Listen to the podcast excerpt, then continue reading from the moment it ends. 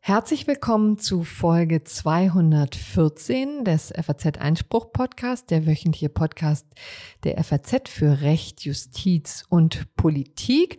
Heute am Mittwoch, den 22. Juni. Mein Name ist Corinna Budras. Ich bin Wirtschaftskorrespondentin der FAZ in Berlin und mit dabei ist wieder Pia Lorenz, freie Journalistin aus Köln. Moin. Also ja, wir sind heute wieder im normalen Setting. Du bist auch wieder im Studio, Corinna.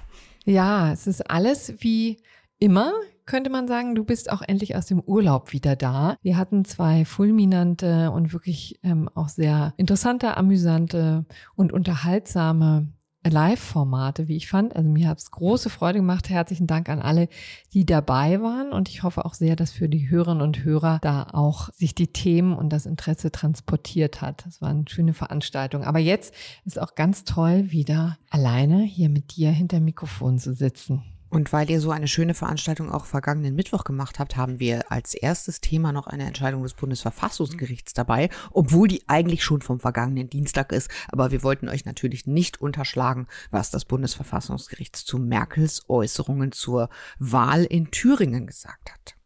Ja, das kam in der Tat letzte Woche nach der Aufnahme. Deswegen konnten wir das nicht mehr berücksichtigen, obwohl natürlich Christoph Möllers, der Verfassungsrechtler, auch ein idealer Gesprächspartner dafür gewesen wäre.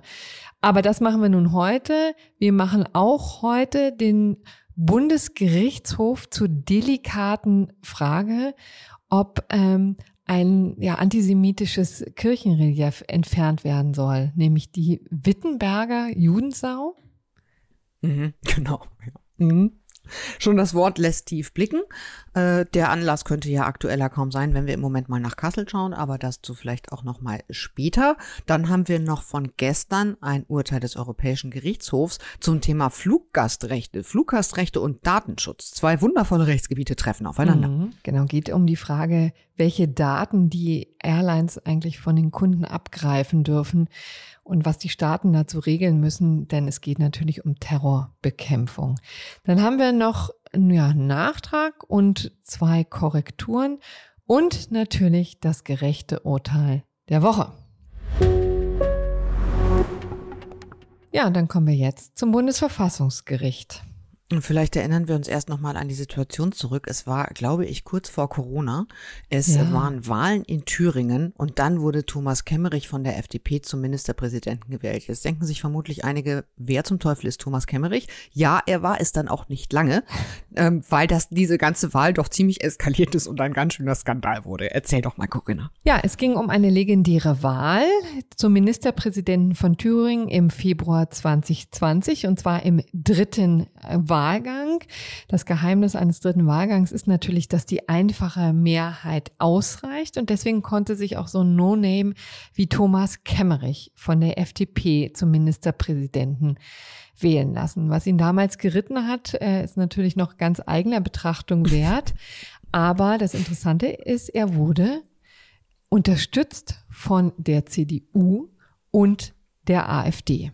So, und mit dieser tatkräftigen Unterstützung hat er tatsächlich die entscheidenden 45 von 90 Stimmen bekommen. Ja, und danach hatte Thüringen zwar einen neuen Ministerpräsidenten, aber der Ärger war. Und Deutschland hatte einen Skandal. Ja, Deutschland hatte einen Skandal. Sehr richtig formuliert. Und also es ging durch die Bank, alle waren entsetzt, auch bei der FDP selber natürlich gab es mit ein bisschen Verzögerung große Empörung, aber vor allen Dingen, und darum geht es jetzt, schaltete sich auch die Bundeskanzlerin ein, damals noch Angela Merkel, die gerade auf eine Auslandsreise weilte, nämlich in Südafrika.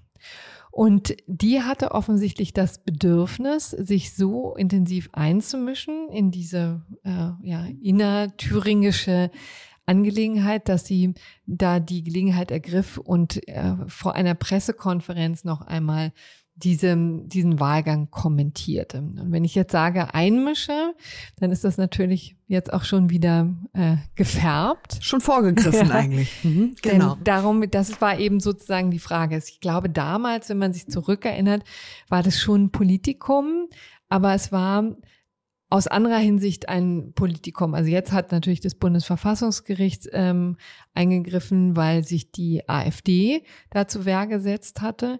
Aber damals war es auch deswegen, da wollte ich nochmal kurz dran erinnern, auch deswegen ein Politikum, weil natürlich die Bundeskanzlerin sich normalerweise nicht zu Wahlvorgängen in anderen in Bundesländern äußert, schon gar nicht auf einer Auslandsreise. Da gilt eigentlich normalerweise das Prinzip, dass man sich zu deutscher Angelegenheit tunlichst nicht äußert. Es wird nur durchbrochen, wenn es wirklich um ganz krasse Situationen geht. Und das hat sie hier wohl offensichtlich so empfunden. Aber interessanterweise hat sie damit auch der eigentlichen Parteichefin, nämlich damals Annegret Kramp-Karrenbauer, ja, ist sie da ziemlich in die Parade gefahren. Das war auch etwas, was damals sehr für Aufregung gesorgt hat. Aber vielleicht sagen wir erst noch mal kurz, was Angela Merkel denn damals eigentlich gesagt hat und was dann der Aufreger war. Also erstens, worüber sich Angela Merkel aufgeregt hat und zweitens, worüber sich dann die AfD immerhin so aufgeregt hat, dass sie nach Karlsruhe gezogen ist. Genau, wir können hier bei dieser Gelegenheit mal direkt hören, was Frau Merkel gesagt hat. Ja, meine Damen und Herren, ich hatte dem Präsidenten schon gesagt, dass ich aus innenpolitischen Gründen eine Vorbemerkung machen möchte.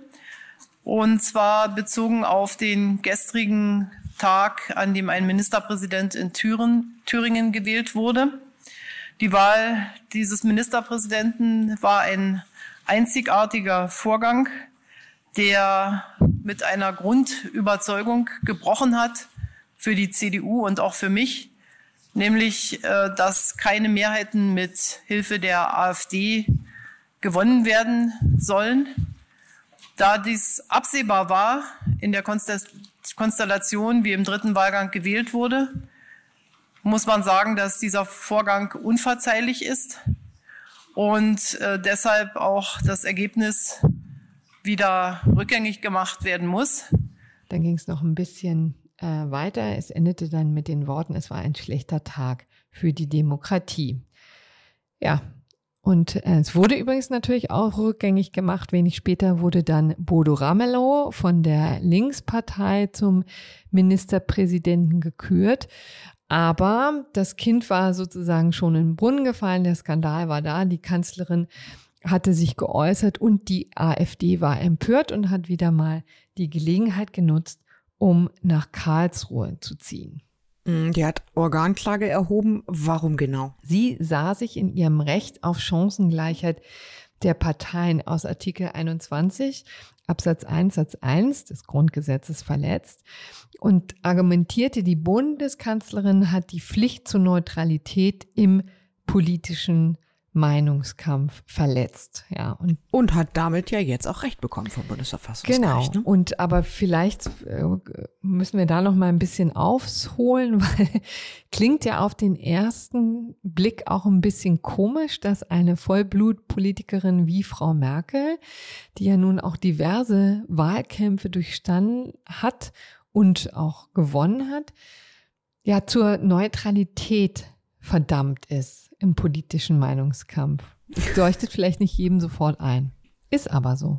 Zumindest ja in bestimmten Konstellationen. Also man erwartet von den Staatsorganen eine gewisse Neutralität, beziehungsweise sagen wir mal so, das Bundesverfassungsgericht erwartet das. Das ist schon eine ältere. Oder beziehungsweise 5 von 8 Richtern des Zweiten Senats erwarten das, wie da wir jetzt wissen. Da legst du auch schon den Finger in die Wunde, denn das Urteil, das wir jetzt hier vor uns haben, ist ziemlich umstritten, offensichtlich auch innerhalb des Senates gewesen, denn 5-3 kann man schon sagen, oh, ist eine sehr knappe Mehrheit. Es gab auch ein Votum, ein ausformuliertes Gegen-Sondervotum von der Richterin Astrid Wallrabenstein, die auch sehr ausführlich begründet hat, was sie an dieser Entscheidung eigentlich schlecht findet.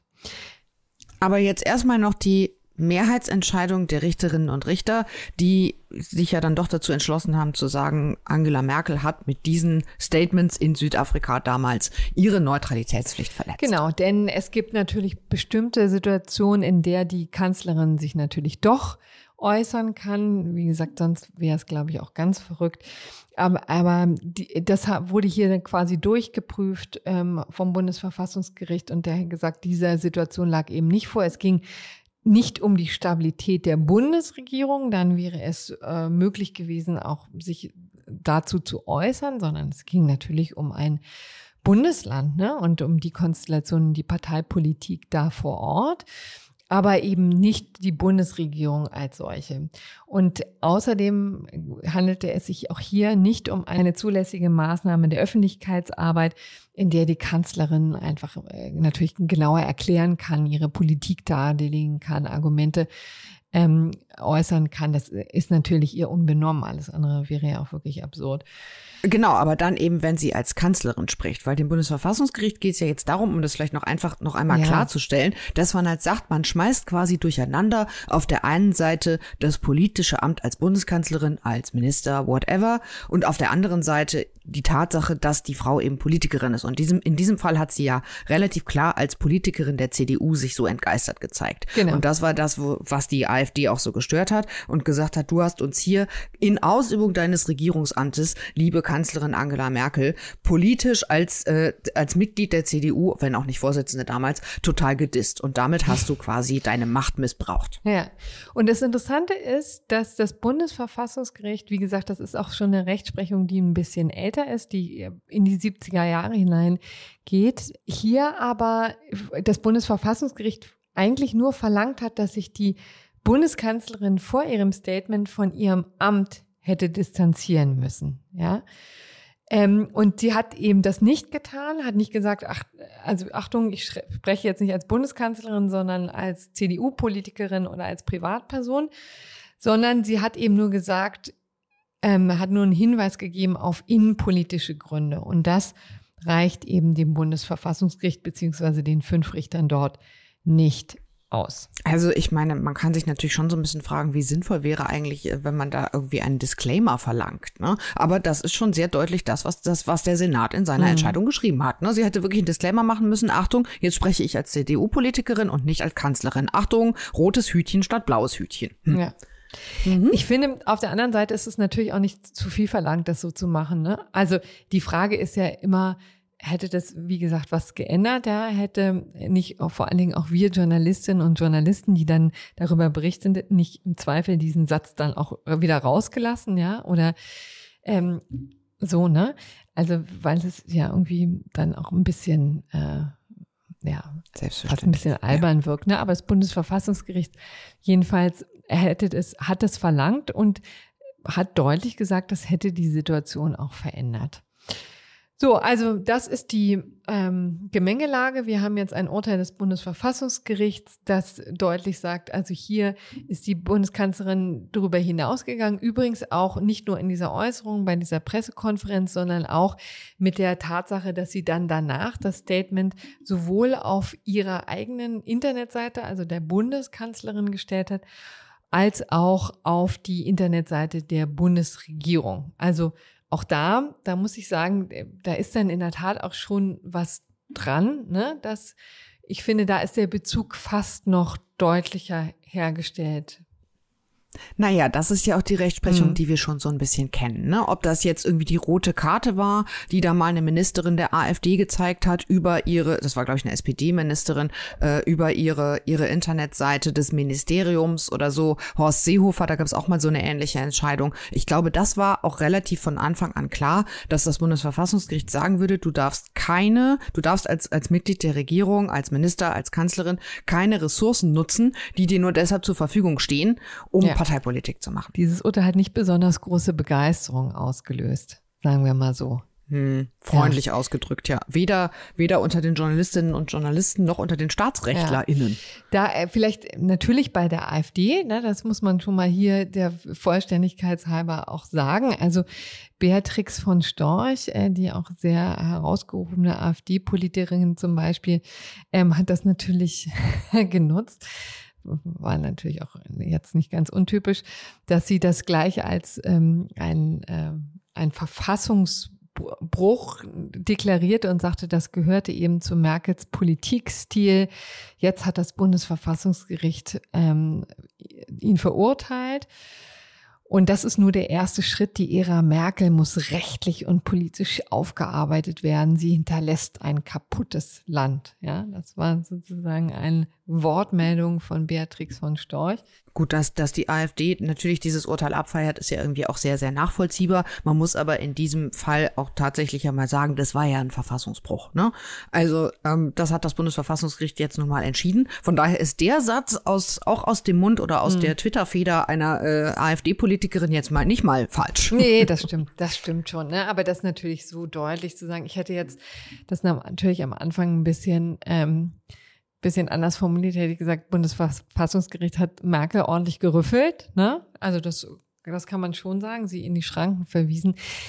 Verfassungsbruch ist natürlich, ja, ich weiß schon, was du meinst, aber das ist mir einfach drei Schnaps zu viel, war. Ja, klar. Aber es gibt eben auch andere, die das kritisiert haben. Beginnen wir doch mal mit dem Sondervotum von Wallrabenstein, also von der Richterin, die sich da sehr dezidiert hervorgewagt hat.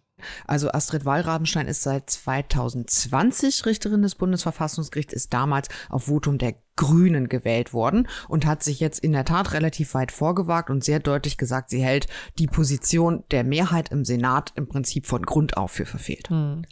Genau, und hat das auch sehr wortgewaltig ausgeführt. Sie ist zum Ergebnis gekommen, also das Bundesverfassungsgericht darf die politischen Äußerungen der Kanzlerin schon gar keiner Neutralitätskontrolle unterziehen, findet sie. Also die Regierungsmitglieder haben immer eine Doppelrolle.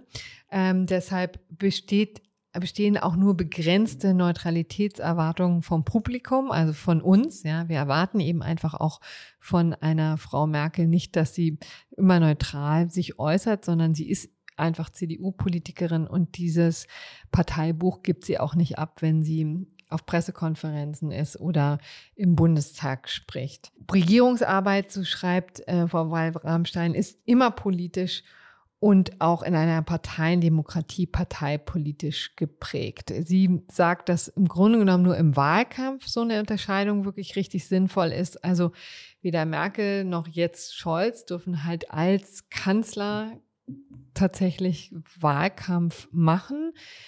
Wobei, man muss ja ehrlicherweise auch sagen, also auch da ist die Trennung natürlich unscharf. Ne? Also eine Kanzlerin, die nur wiedergewählt werden muss und nicht neu antritt, hat es natürlich einfacher, auf so Parteiveranstaltungen, die sie natürlich besuchen und abhalten darf, als jemand, der komplett neu startet. Ne? Aber diese Rechtsprechung des Bundesverfassungsgerichts kommt natürlich aus dem Wahlkampf ursprünglich. Ja. Also es ging ja eigentlich immer darum, dass im Wahlkampf quasi Ressourcen verwendet wurden, auf die man eben als Nichtregierungspartei keinen Zugriff gehabt hätte. Ne? Und da ist ja diese Unterscheidung auch total sinnvoll. Und irgendwie hat sich das jetzt immer so ein bisschen weiter ausgedehnt und plötzlich, schwupps, haben jetzt alle den Eindruck, das steht in diesem Urteil drin, es gibt jetzt eine offensichtlich allgemein geltende Neutralitätspflicht für alles, was Politikerinnen und Politiker sagen, wenn sie das in Ausübung ihrer Regierungsämter tun. Also das ist jetzt schon tatsächlich ein bisschen ausgeartet. Ja. Von daher fand ich den Hinweis von Astrid Wallrabenstein schon auch sehr wichtig, die ja auch sagt, es ist sehr relevant, dass man im Wahlkampf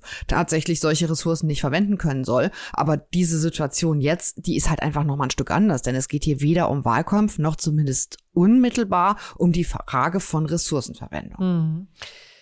Ja, und Frau Wallrabenstein pocht eben drauf, dass es nur ein wirtschaftliches Ressourcennutzungsverbot geben sollte. Also eben das Verbot nicht, Flyer auf Kosten des Kanzleramts zu drucken oder was kann man sich da noch vorstellen? Es ging tatsächlich in ursprünglichen Fällen auch sozusagen um Broschüren, die dann gedruckt wurden oder Tätigkeitsberichte oder wie auch immer. Genau, wo dann plötzlich ein Briefkopf drauf war von einer Behörde oder irgendwie sowas, ne? Solche Dinge. Und das ist natürlich auch total berechtigt und sie macht halt da eine Trennung. Ich finde, das lässt sich auch erstmal hören, ne?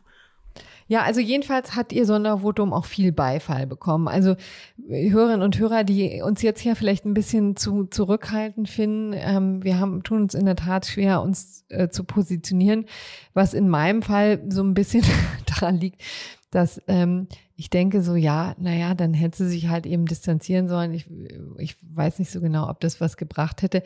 Es wird immer eben so ein bisschen auch vorgeworfen, dass das sei ein weltfremdes Urteil, etwas, was eigentlich in der Praxis gar keine Relevanz hat.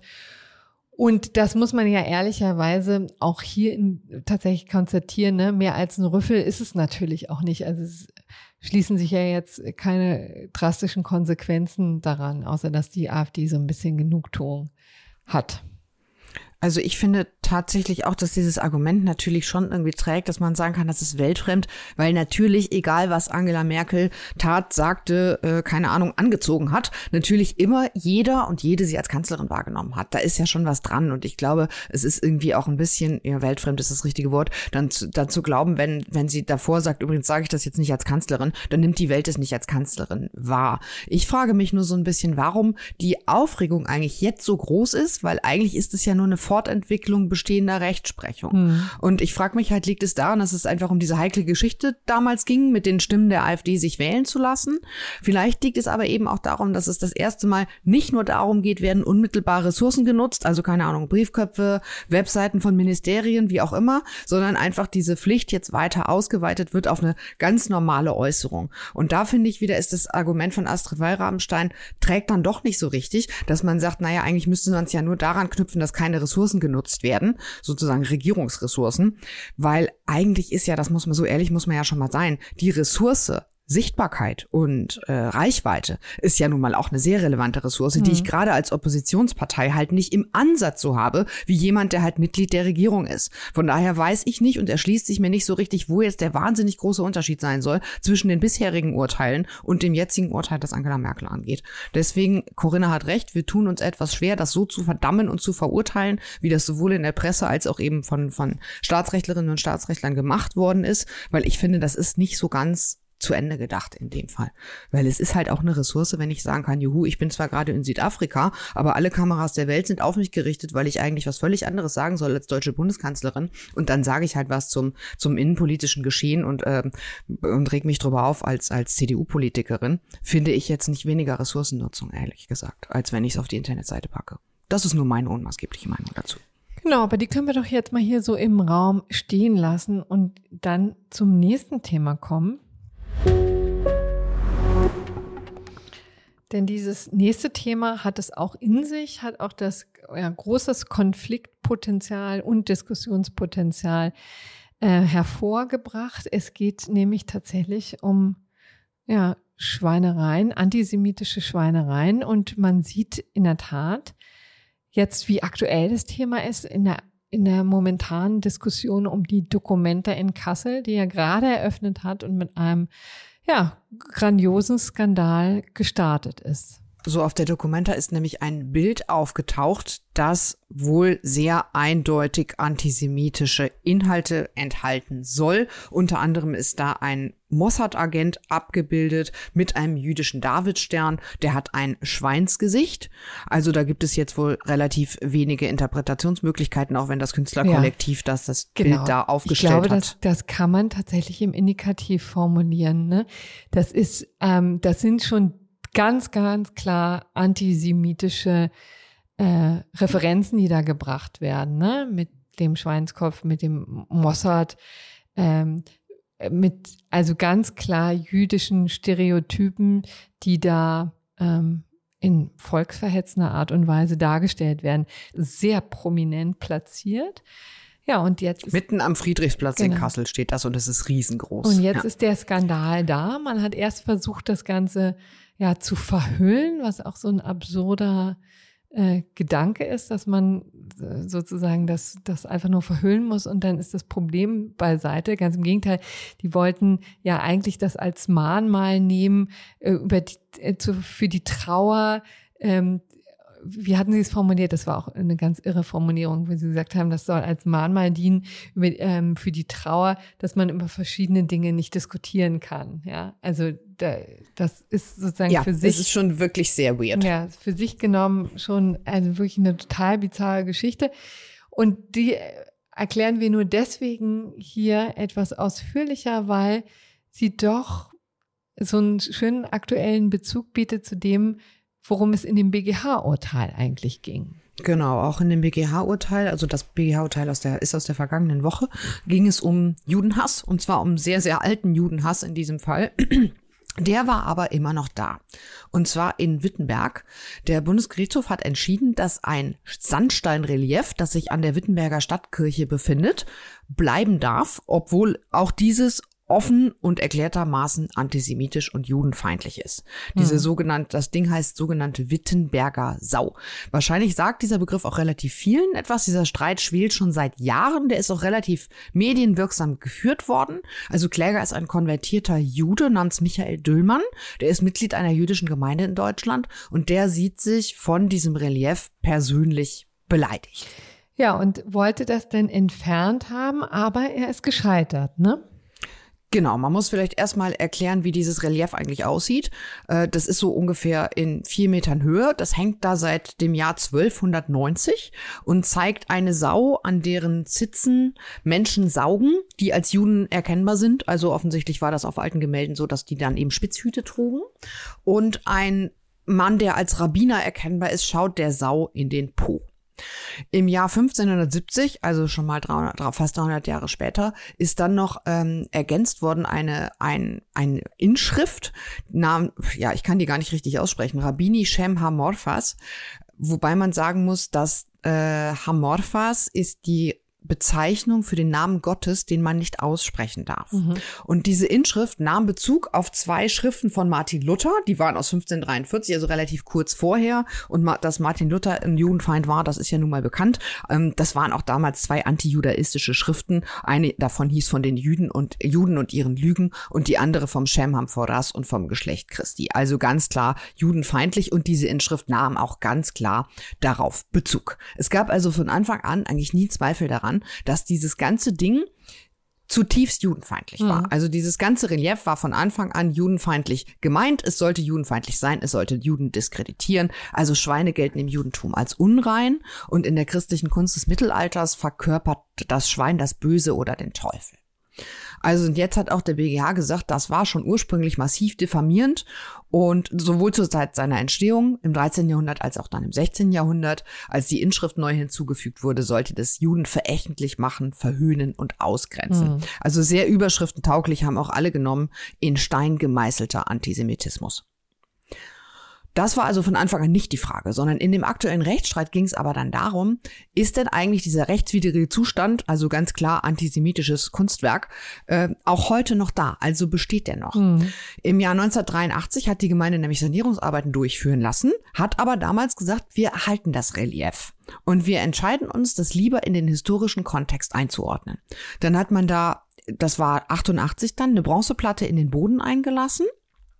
Deren Inschrift lautet, die muss ich jetzt doch mal zitieren: Gottes eigentlicher Name, der geschmähte Shem Hamorphas, den die Juden vor den Christen fast unsagbar heilig hielten, starb in 6 Millionen Juden unter einem Kreuzeszeichen. Ja, also das ist an Klarheit kaum mehr zu überbieten. Ja, not. Absolut, ja. Genau. Es befindet sich allerdings in unmittelbarer Nähe auch noch ein Schrägaufsteller, nennt der Bundesgerichtshof das, also so eine Art Stele. Und da ist wesentlich mehr Text drauf. Also da gibt's so Hinweise eben auf dieses Hohn- und Spottbild, auf die jüdische Religion. Da gibt's auch einen Hinweis auf die Bodenplatte, die dort ausdrücklich als Mahnmal bezeichnet wird, und Informationen über die antisemitischen Schriften von Martin Luther, die Verfolgung der Juden in Sachsen und die Judenpogrome im nationalsozialistischen Deutschland insgesamt. Und dem 6. Zivilsenat hat das ausgereicht. Der Vorsitzende Stefan Seiters hat bei der Urteilsverkündung gesagt, es fehle damit heute an einer gegenwärtigen Rechtsverletzung. Also die Kirche habe sich hinreichend distanziert von dieser Schweinerei im wahrsten Sinne des Wortes, und auch sehr schöne Formulierung, aus dem Schandmal ein Mahnmal gemacht. Also um das mal deutlich zu sagen, wenn die da nicht gehandelt hätten Ende der 80er Jahre, dann hätte der jüdische Mitbürger, der hier geklagt hat, eine viel größere Chance auf Erfolg gehabt, weil dann hätte er sogar darauf klagen können, dass das entfernt wird. Stimmt das? Nein.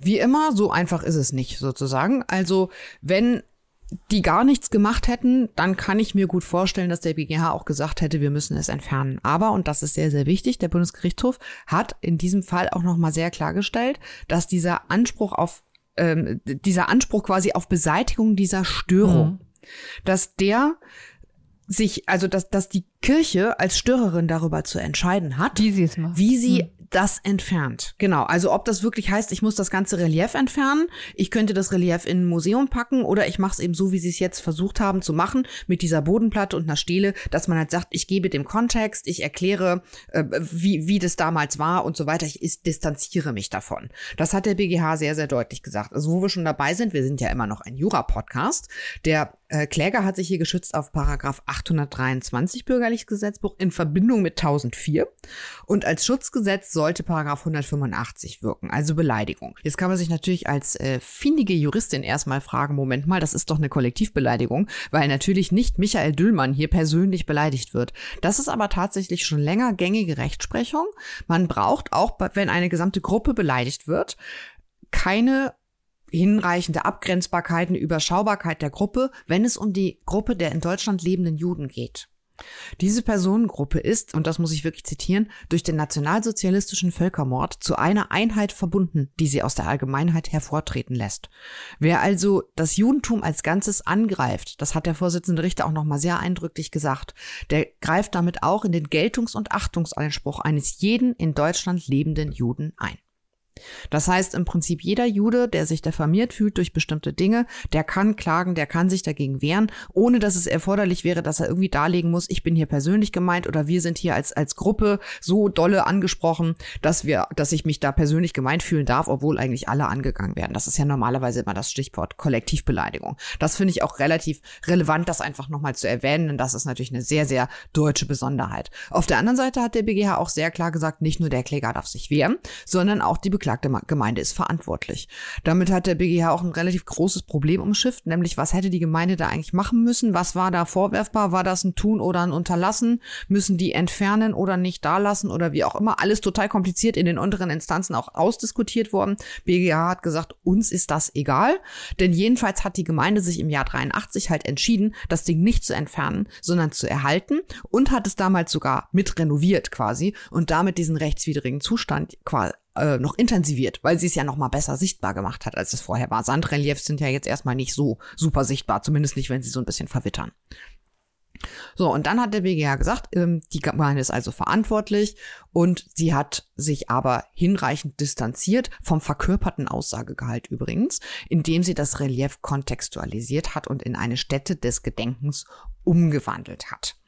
Also es gab sehr viele Menschen, ich gehöre übrigens auch dazu, die diesen Text auf der Bodenplatte, den ich vorhin zitiert habe, echt zu kryptisch fanden, als dass man darin eine Distanzierung sehen könnte, geschweige denn eine ernsthafte Kontextualisierung, dass man für Menschen, die sich vielleicht mit der Thematik noch nie so beschäftigt haben, wirklich mal sagen würde, hier manifestiert sich jahrhundertealter Judenhass, der ja dann auch am Ende, sagen wir mal, in der Shoah eskaliert ist. Ne? Das findet sich da alles überhaupt nicht. Also und da finde ich, dieser kryptische Text auf der Bodenplatte, da starben in 6 Millionen Juden unter einem Kreuzeszeichen und so. Naja, die sind ermordet worden von Deutschen und also das ist schon alles sehr merkwürdig. Aber der BGH sagt, es reicht ihm trotzdem und zwar im Zusammenhang mit dieser Stele.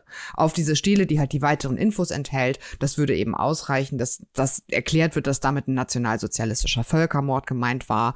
Der BGH sagt auch, es ist nicht zwingend ein Gegenargument, dass man sich damit näher befassen muss. Der BGH sagt, man muss sich auch mit diesem Relief näher befassen, wenn man überhaupt sehen will, dass da Judenhass drinsteckt. Also es spricht erstmal nicht dagegen, dass man sagt, das ist per se nicht total verständlich. Und er sagt, nach der Lebenserfahrung wird man erstmal auf die Bronzeplatte schauen und dann, also nach unten quasi, die ist ja im Boden eingelassen und dann erst in 4 Metern Höhe und eben diese Stele steht sehr, sehr eng daneben. Sie erklärt, zumindest die Stele erklärt dann hinreichend irgendwie, worum es hier eigentlich geht und woher dieser Judenhass kam. Schafft also so eine Art inhaltliche Verbindung und die Stele enthält eben schon auch als Überschrift den Verweis auf diese Bodenplatte als Mahnmal. Hat der BGH gesagt, uns reicht das, wir finden, die Kirche distanziert sich damit ausreichend. Jetzt ist es quasi, ist das Relief nur noch Teil eines Gesamtensembles für das Gedenken und für die Erinnerung an die Judenverfolgung und den Holocaust. Und, wichtiger Punkt, die Mitverantwortung der Kirchen für die Judenverfolgung. Mhm. Denn darum geht es ja auch. Darf man nicht vergessen an dieser Stelle, ne?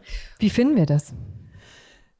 Ja, gute Frage. Also ich habe es ja schon angedeutet, ich tue mich auch etwas schwer damit zu sagen, die Kirche hat hier genug getan. Ich finde, man könnte da schon mehr Deutlichkeit erwarten. Aber juristisch ist diese Entscheidung durchaus tragfähig. Denn der BGH sagt halt auch nochmal sehr deutlich, es kommt hier, wenn wir zu dem Ergebnis kommen, dass die Kirche immerhin genug getan hat, um die Rechtswidrigkeit zu beseitigen, dann ist es nicht relevant, ob sie noch mehr hätte tun können. Und das ist natürlich, das klingt jetzt erstmal so ein bisschen formalistisch, ich halte es aber für richtig und man muss ja bei solchen Dingen auch immer sehr stark unterscheiden zwischen dem, was vielleicht gesellschaftlich wünschenswert wäre und dem, was juristisch zwingend ist. Und der BGH kann und sollte auch nur über das entscheiden, was juristisch zwingend und erzwingbar ist. Und ich finde schon, dass er mit diesem Urteil, die Kritik lautete, naja, das ist so ein bisschen zu kurz gesprungen, die haben sich das zu leicht gemacht da in Karlsruhe und so. Ich finde aber eigentlich schon, dass das Urteil durchaus auch wichtige Botschaften enthält. Du hast eben das gesellschaftlich Wünschenswerte erwähnt, also das könnte man an dieser Stelle hier auch nochmal erwähnen und da muss ich sagen, da argumentiere ich jetzt vor allen Dingen vom Ergebnis her, ne, und weniger juristisch. Also ich finde, das hat ja überhaupt gar nichts zu suchen, dieses Relief, das gehört da weg und in ein Museum, in den Kontext tatsächlich gebracht, vielleicht in das jüdische Museum hier in Berlin, wo eben zum Beispiel, jetzt das nur als Möglichkeit, ja, mal zu diskutieren, wo das Ganze natürlich auch in größeren Kontext gestellt werden kann und auch die ganze Fürchterlichkeit und Entsetzlichkeit der Judenverfolgung, des Judenmords auch in seiner Drastik dargestellt wird. So, das natürlich sozusagen über Jahrhunderte sich aufbaute und dann in dem endete, das wir eben kennen.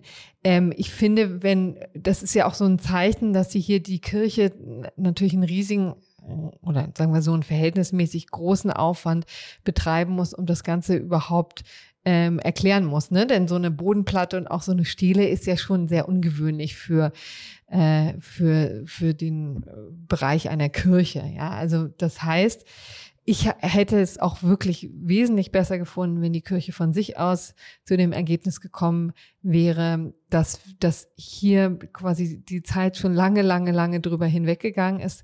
Es letztendlich damals schon nicht nur kritikwürdig, sondern verabscheuungswürdig gewesen ist, der Antisemitismus, und heute natürlich erst recht. Und man das dann eben entfernt und dorthin stellt, wo das Ganze geschichtlich noch aufgearbeitet werden kann. Das hätte ich gesellschaftlich wünschenswert gefunden. Analog zu dem. Auch da kann man aber halt auch unterschiedlicher Meinung sein, ne? Also ich bin eigentlich schon der Auffassung, dass man Geschichte nicht ausradieren sollte. Tut man ja nicht, sondern ne? Dass wir halt, naja, aber auch wenn ich das Ding in ein Museum packen würde, dann sehen es natürlich nur die Menschen, die sich mit der Thematik schon beschäftigen wollen.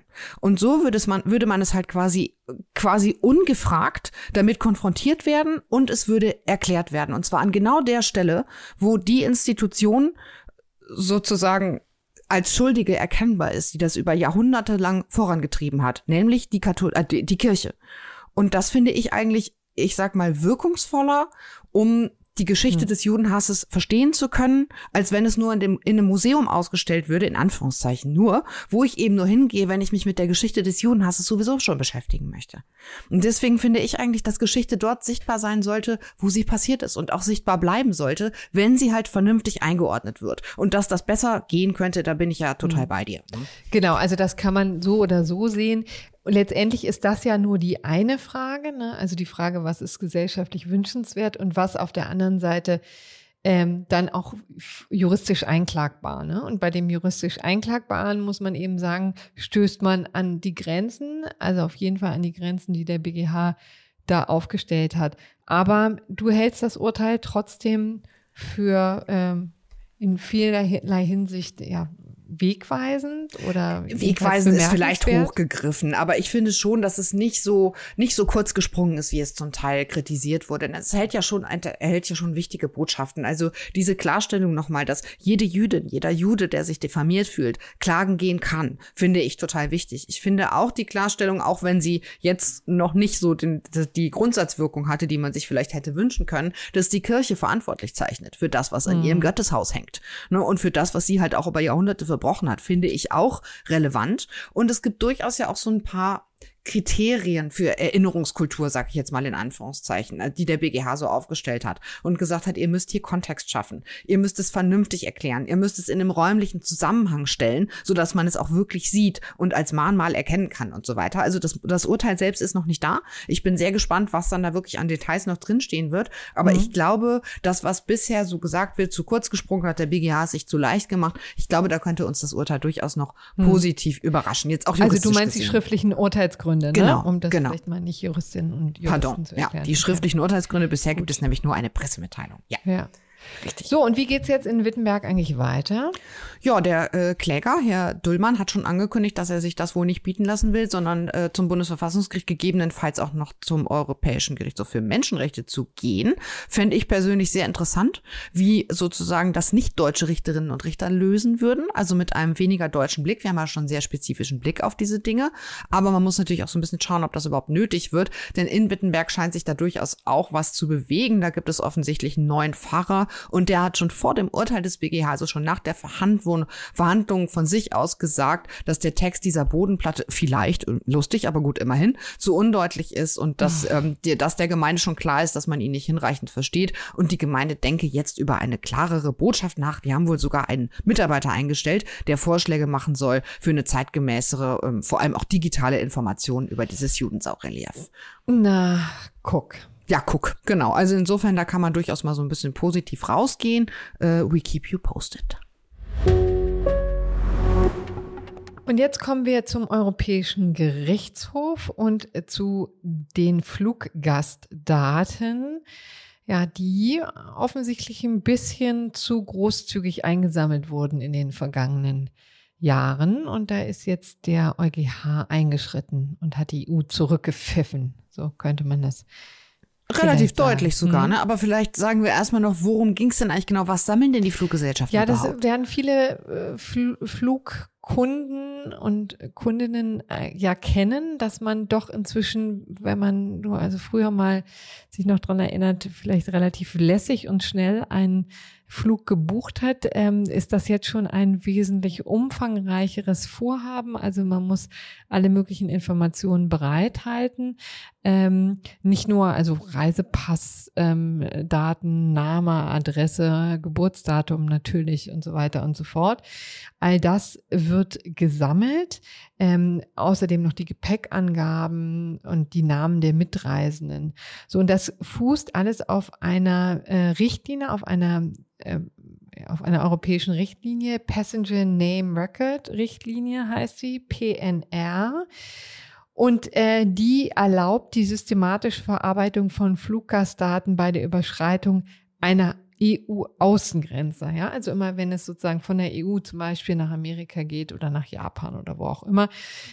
Aber muss ich dieses ganze Zeugs nicht auch bei innerdeutschen Flügen angeben? Genau, da kommen wir auch gleich zu, denn es gibt auch eine Öffnungsklausel, wo gesagt wird, dass die Staaten auch entscheiden kann, das zu nutzen, wenn es nur quasi innerhalb der Europäischen Union geflogen wird. Und da haben eben viele, unter anderem Deutschland, eben auch Gebrauch von gemacht. So, und warum hat man das natürlich gemacht? Ja, wie so häufig in diesem Kontext geht es eben darum, terroristische Straftaten und andere schwere Kriminalität zu verhindern. Ja, und da gibt es ja immer wieder. Wer hat jetzt dagegen geklagt? Also genau, da gibt es ja immer wieder Akteure, die sich dann gegen so etwas wehren. Hier im konkreten Fall ging es um eine belgische Menschenrechtsorganisation, die sich dagegen wehrte, wie in Belgien die Regeln umgesetzt wurden.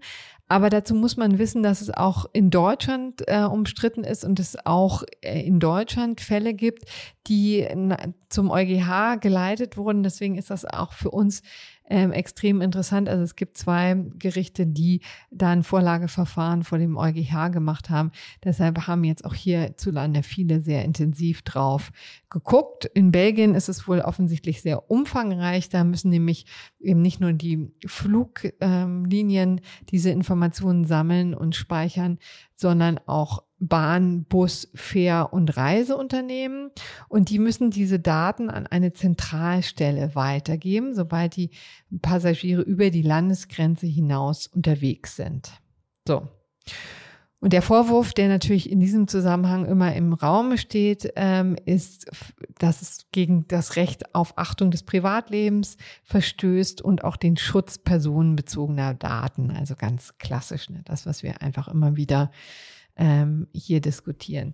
Übrigens, und was hat der EuGH jetzt entschieden? Ist die Richtlinie europarechtswidrig? Der EuGH hat sich in der Tat sehr auf die Seite der belgischen Menschenrechtsorganisation gestellt, hat gesagt, hier geht es ganz klar um einen Eingriff in das Recht auf die Achtung des Privatlebens und den Schutz personenbezogener Daten. Hier ist die Richtlinie selber, sagen wir mal so, ist im Einklang mit der Europäischen Grundrechtecharta. Aber die Befugnisse müssen eng ausgelegt werden. Das heißt, das muss wirklich auf das Wesentliche und das absolut Notwendige beschränkt werden. Ja, also das ist ja immer. Also im Prinzip hat der EuGH doch gesagt, wir kippen jetzt nicht die Richtlinie, genau, sondern wir sagen, sie ist nur dann nicht europarechtswidrig, wenn sie sehr eng ausgelegt wird. Exakt. Und so wie es die Länder wohl gemacht haben, die EU-Staaten in vielerlei Hinsicht gemacht haben, so geht es nicht. Ja. Und zwar hat der Europäische Gerichtshof relativ deutlich gemacht, dass es schon darauf ankommt, ob so eine terroristische Bedrohung auch tatsächlich vorliegt. Ja, also wie aktuell sie ist, wie konkret sie ist oder ob es eben auch eine, ja, oder ob zumindest eine verlässliche Prognose gestellt werden kann, dass es da irgendeine wirklich signifikante Gefahr gibt. Also das heißt, so ein bisschen hatte man ja schon auch das Gefühl, dass sich das in der Vergangenheit losgelöst hat von konkreten Anlässen. Ne? Wir haben jetzt eine ziemlich flächendeckende Datensammlung und da auch Datenverarbeitung. Und so geht es eben nicht. Also, das ist der eine Punkt. Und der andere Punkt ist, dass auch insbesondere, wenn es sich hier um Flüge handelt, die innerhalb der EU bleiben, also eben gerade nicht rausgehen, da muss auch der Bezug zum Flug selber hergestellt werden. Also es muss deutlich gemacht werden, dass es eben um bestimmte Flugverbindungen geht. Es kann nicht auf allen Flugverbindungen eben stattfinden, sondern es muss auch ein bestimmtes Reisemuster analysiert sein oder bestimmte Flughafen betreffen. Also das sind so Einschränkungen, die sich dann innerhalb von Europa nochmal ergeben. Und wo was schon auch jetzt mal so relativ krass klingt, ne? Ohne dass ich das wirklich überblicken könnte, aber für die Fluggesellschaften war das wahrscheinlich ein schwieriger Tag gestern. Ja, also ich muss auch offen gestehen, ich finde das auch, das ist ja ganz häufig bei diesen Urteilen so, ne? Die natürlich dann auch konkrete Vorgaben machen. Das muss man ja schon zugutehalten, dass man sagt, das ist jetzt relativ deutlich gesagt. Nur aber was das dann in der Praxis heißt, weiß man ja immer noch nicht so ganz genau. Ne? Also wann ist denn eigentlich so eine terroristische Bedrohungslage, liegt die vor? Vielleicht in Frankreich eher als in Deutschland, wo es häufiger solche terroristische Akte tatsächlich gegeben hat in vergangenen Jahren, auch sehr verheerende Anschläge gegeben hat. Ist das sozusagen dann deutlicher als zum Beispiel bei uns oder in vielleicht ganz anderen Ländern, die sowas noch nicht erleben mussten? Also da wird sich jetzt viel neu justieren müssen, werden auch die EU-Staaten nacharbeiten müssen. Interessant fand ich übrigens auch noch, das war eine der ersten Gelegenheiten meines Erachtens jedenfalls, wo der EuGH auch sich sehr konkret geäußert hat zu dem Einsatz künstlicher Intelligenz, ja. Oh ja, das fand ich auch spannend, genau. Ja. Und zwar bei der Vorabprüfung, ja. Also da muss man ja auch sagen, künstliche Intelligenz wird natürlich gerade in solchen Konstellationen häufig eingesetzt, weil sie natürlich auch wie geschaffen ist dafür, die Daten zu analysieren und Alarm zu schlagen, wenn irgendetwas merkwürdig erscheint. Aber das birgt natürlich immer Gefahren, ne? Diese selbstlernenden Systeme werden ja durch Daten gefüttert, die wiederum dann Stigmatisierung und Diskriminierung fördern können. Das ist diskriminierende ja KI, ihr kennt das. Genau, das ist ja eine alte Debatte, die uns schon länger begleitet. Und hier hat eben der EuGH auch ziemlich deutlich gesagt, dass eben diese selbstlernenden Systeme nicht alleine herangezogen werden dürfen, ja, sondern es bedarf immer einer menschlichen Einwirkung und Kontrolle, zum Beispiel in den Bewertungsprozess oder auch in die Bewertungskriterien. Das fand ich wirklich auch ganz spannend und auch da nochmal der deutliche Aufruf, dass diese Kriterien, die da genutzt werden, diese Bewertungskriterien eben nicht diskriminieren dürfen und sowohl belastende als auch entlassende Gesichtspunkte berücksichtigen müssen. Ja. Das ist also jetzt das, was im Wesentlichen aus diesem Urteil hervorgeht. Und jetzt. Aber das war doch jetzt Datenschutz. Haben die nicht auch noch irgendwas zur Speicherfrist gesagt? Genau. Also auch da war, haben die klar Schiff gemacht sozusagen, haben gesagt, also hier dürfen die Daten nicht länger als 6 Monate gespeichert werden. Länger geht es eben nur dann, also im Raum stehen auch 5 Jahre, so war es wohl bisher, wenn ich da richtig informiert bin, aber da könnte ich mich auch täuschen. Jedenfalls war dieser 5-Jahres-Zeitraum auch genannt in dem Urteil. Und länger geht es eben nur dann, wenn es tatsächlich Hinweise auf Gefahren durch Terrorismus in Verbindung mit den Flügen eben gibt. Ja, ich würde sagen, wir wünschen den Kolleginnen und Kollegen in den Rechtsabteilungen der Fluggesellschaften sehr viel Spaß bei der praktischen Umsetzung dieser mit Sicherheit sehr ausführlichen EuGH-Urteilsgründe. Absolut, genau. Also da kann man nur sagen, das wird nochmal interessant. Mal sehen, ob wir als Fluggäste da viel von merken werden. Also dadurch, dass wir vielleicht weniger Informationen abgeben müssen. Aber ich bin da auch nicht so wahnsinnig optimistisch. Aber man muss schon sagen, also diese Richtlinie hat einen ziemlich langen Anhang, wenn es darum geht, welche Informationen abgegriffen werden dürfen, ne? Und da hatten wir ja festgestellt, die Richtlinie selber ist in Ordnung. Das heißt, also die Daten dürfen schon mal genutzt werden. Die Frage ist nur sozusagen, in welchem Kontext. Also ich bin gespannt, wie sich das tatsächlich in der Praxis dann auch für uns auswirkt.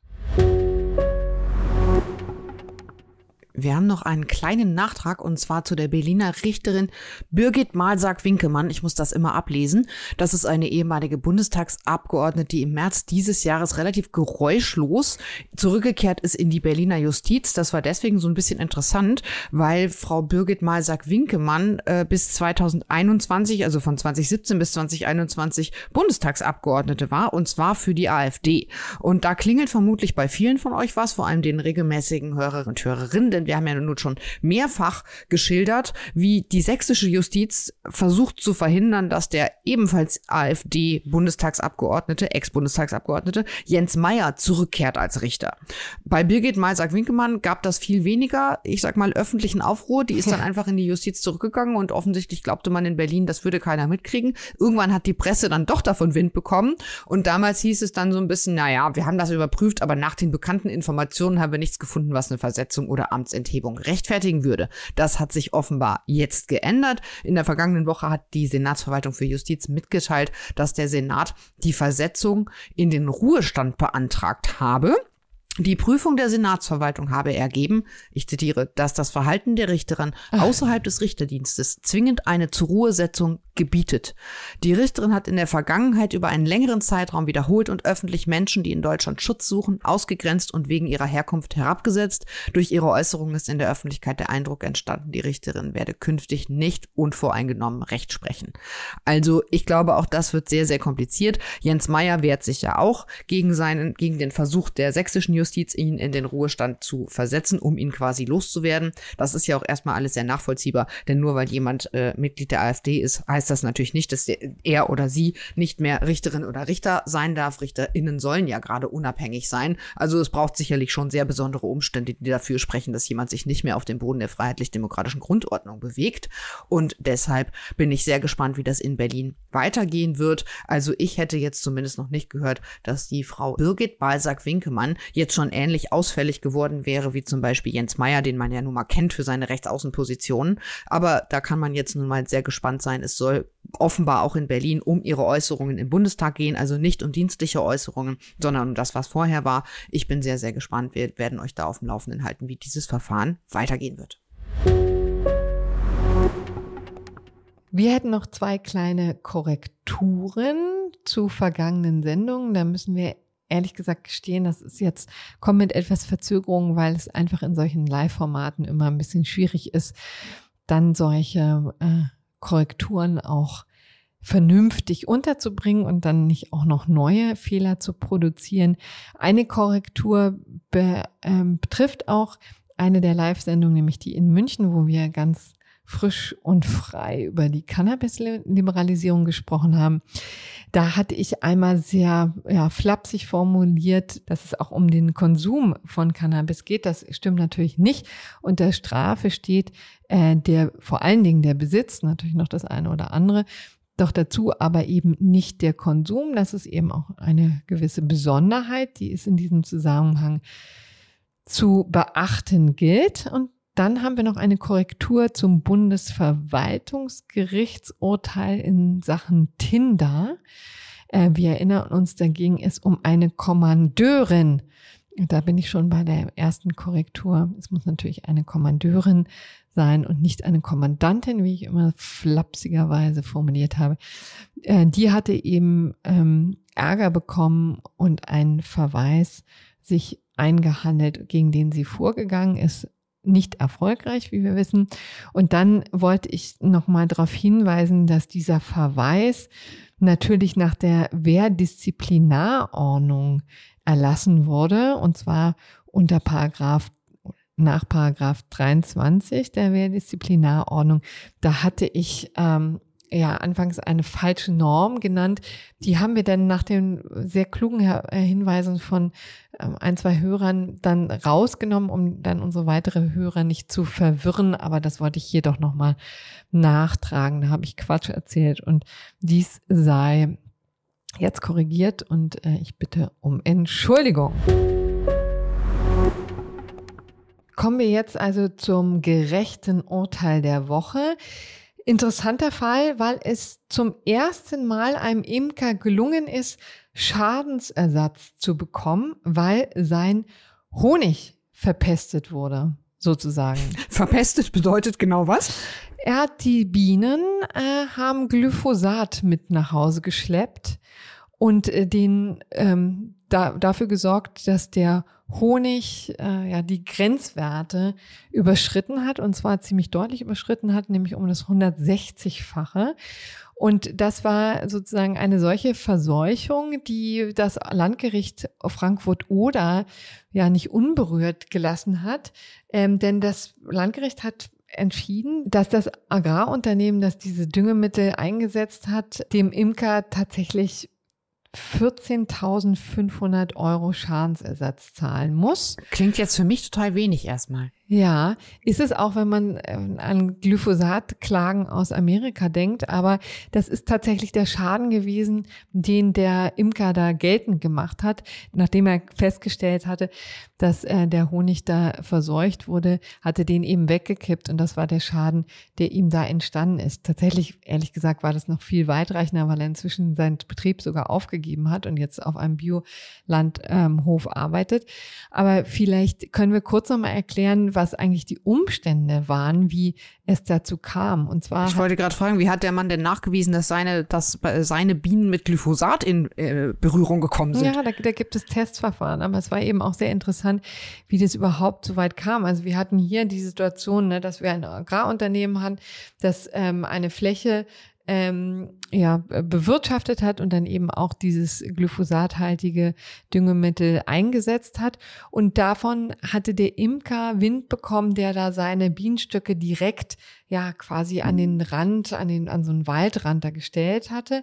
Also unweit dieser Fläche. Die standen da, und das ist das Wichtige, auch sehr öffentlich, also waren quasi nicht zu übersehen. Und das hat ihm letztendlich geholfen, beziehungsweise dem Agrarunternehmen das Genick gebrochen. Denn es war dann eben einfach so, dass das Düngemittel eingesetzt wurde und der Imker davon Wind bekommen hat und dann so redlich war, das muss man hier an dieser Stelle auch mal so deutlich sagen, so redlich war und seinen Honig freiwillig hat testen lassen. Denn es gibt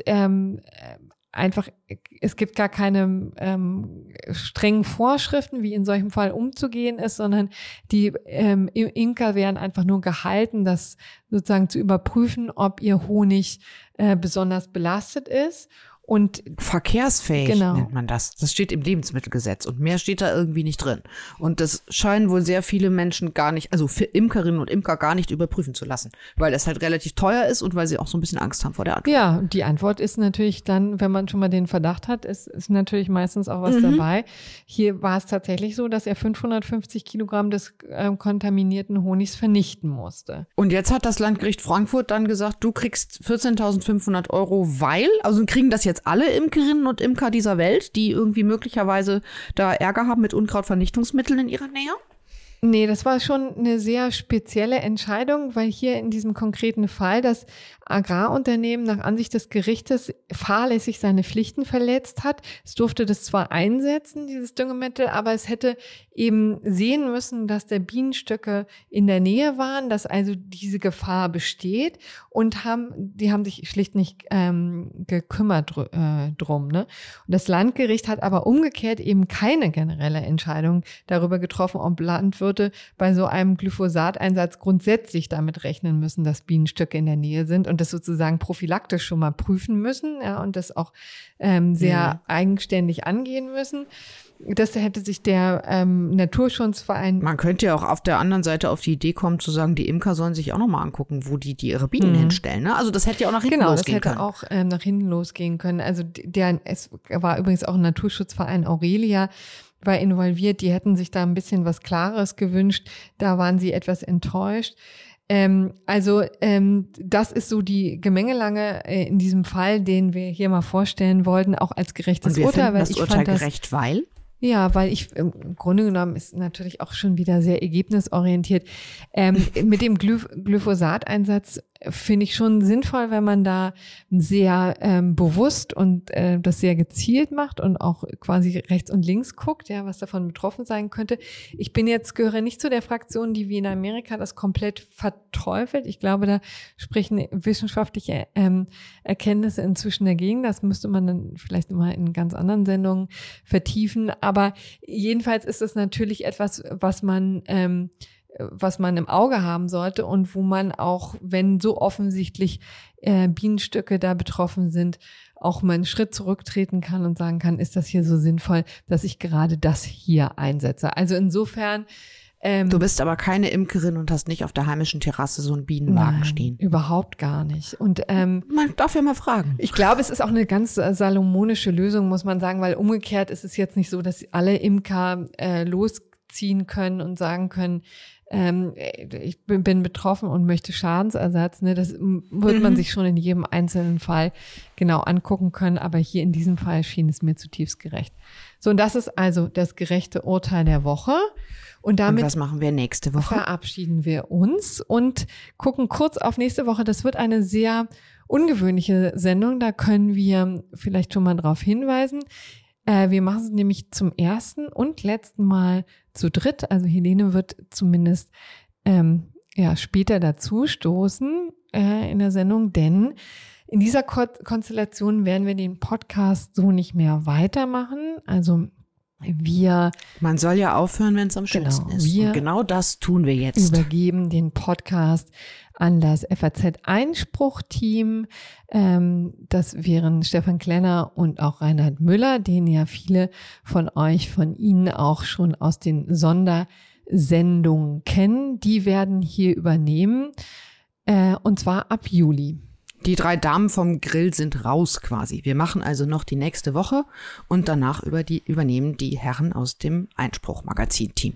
Und da gibt es jetzt übrigens auch die Möglichkeit, ja, dem neuen Team zu sagen, was ihr gerne hören wollt, wo ihr Verbesserungsbedarf seht, was ihr beibehalten wollt, Wünsche äußern, vielleicht auch nochmal völlig neue Ideen einspeisen. Das alles bitte unter einspruchpodcast@faz.de, also das ist unsere herkömmliche E-Mail-Adresse. Ich sage sie nochmal, einspruchpodcast@faz.de, und da sind den Wünschen für die Zukunft gar keine Grenzen gesetzt.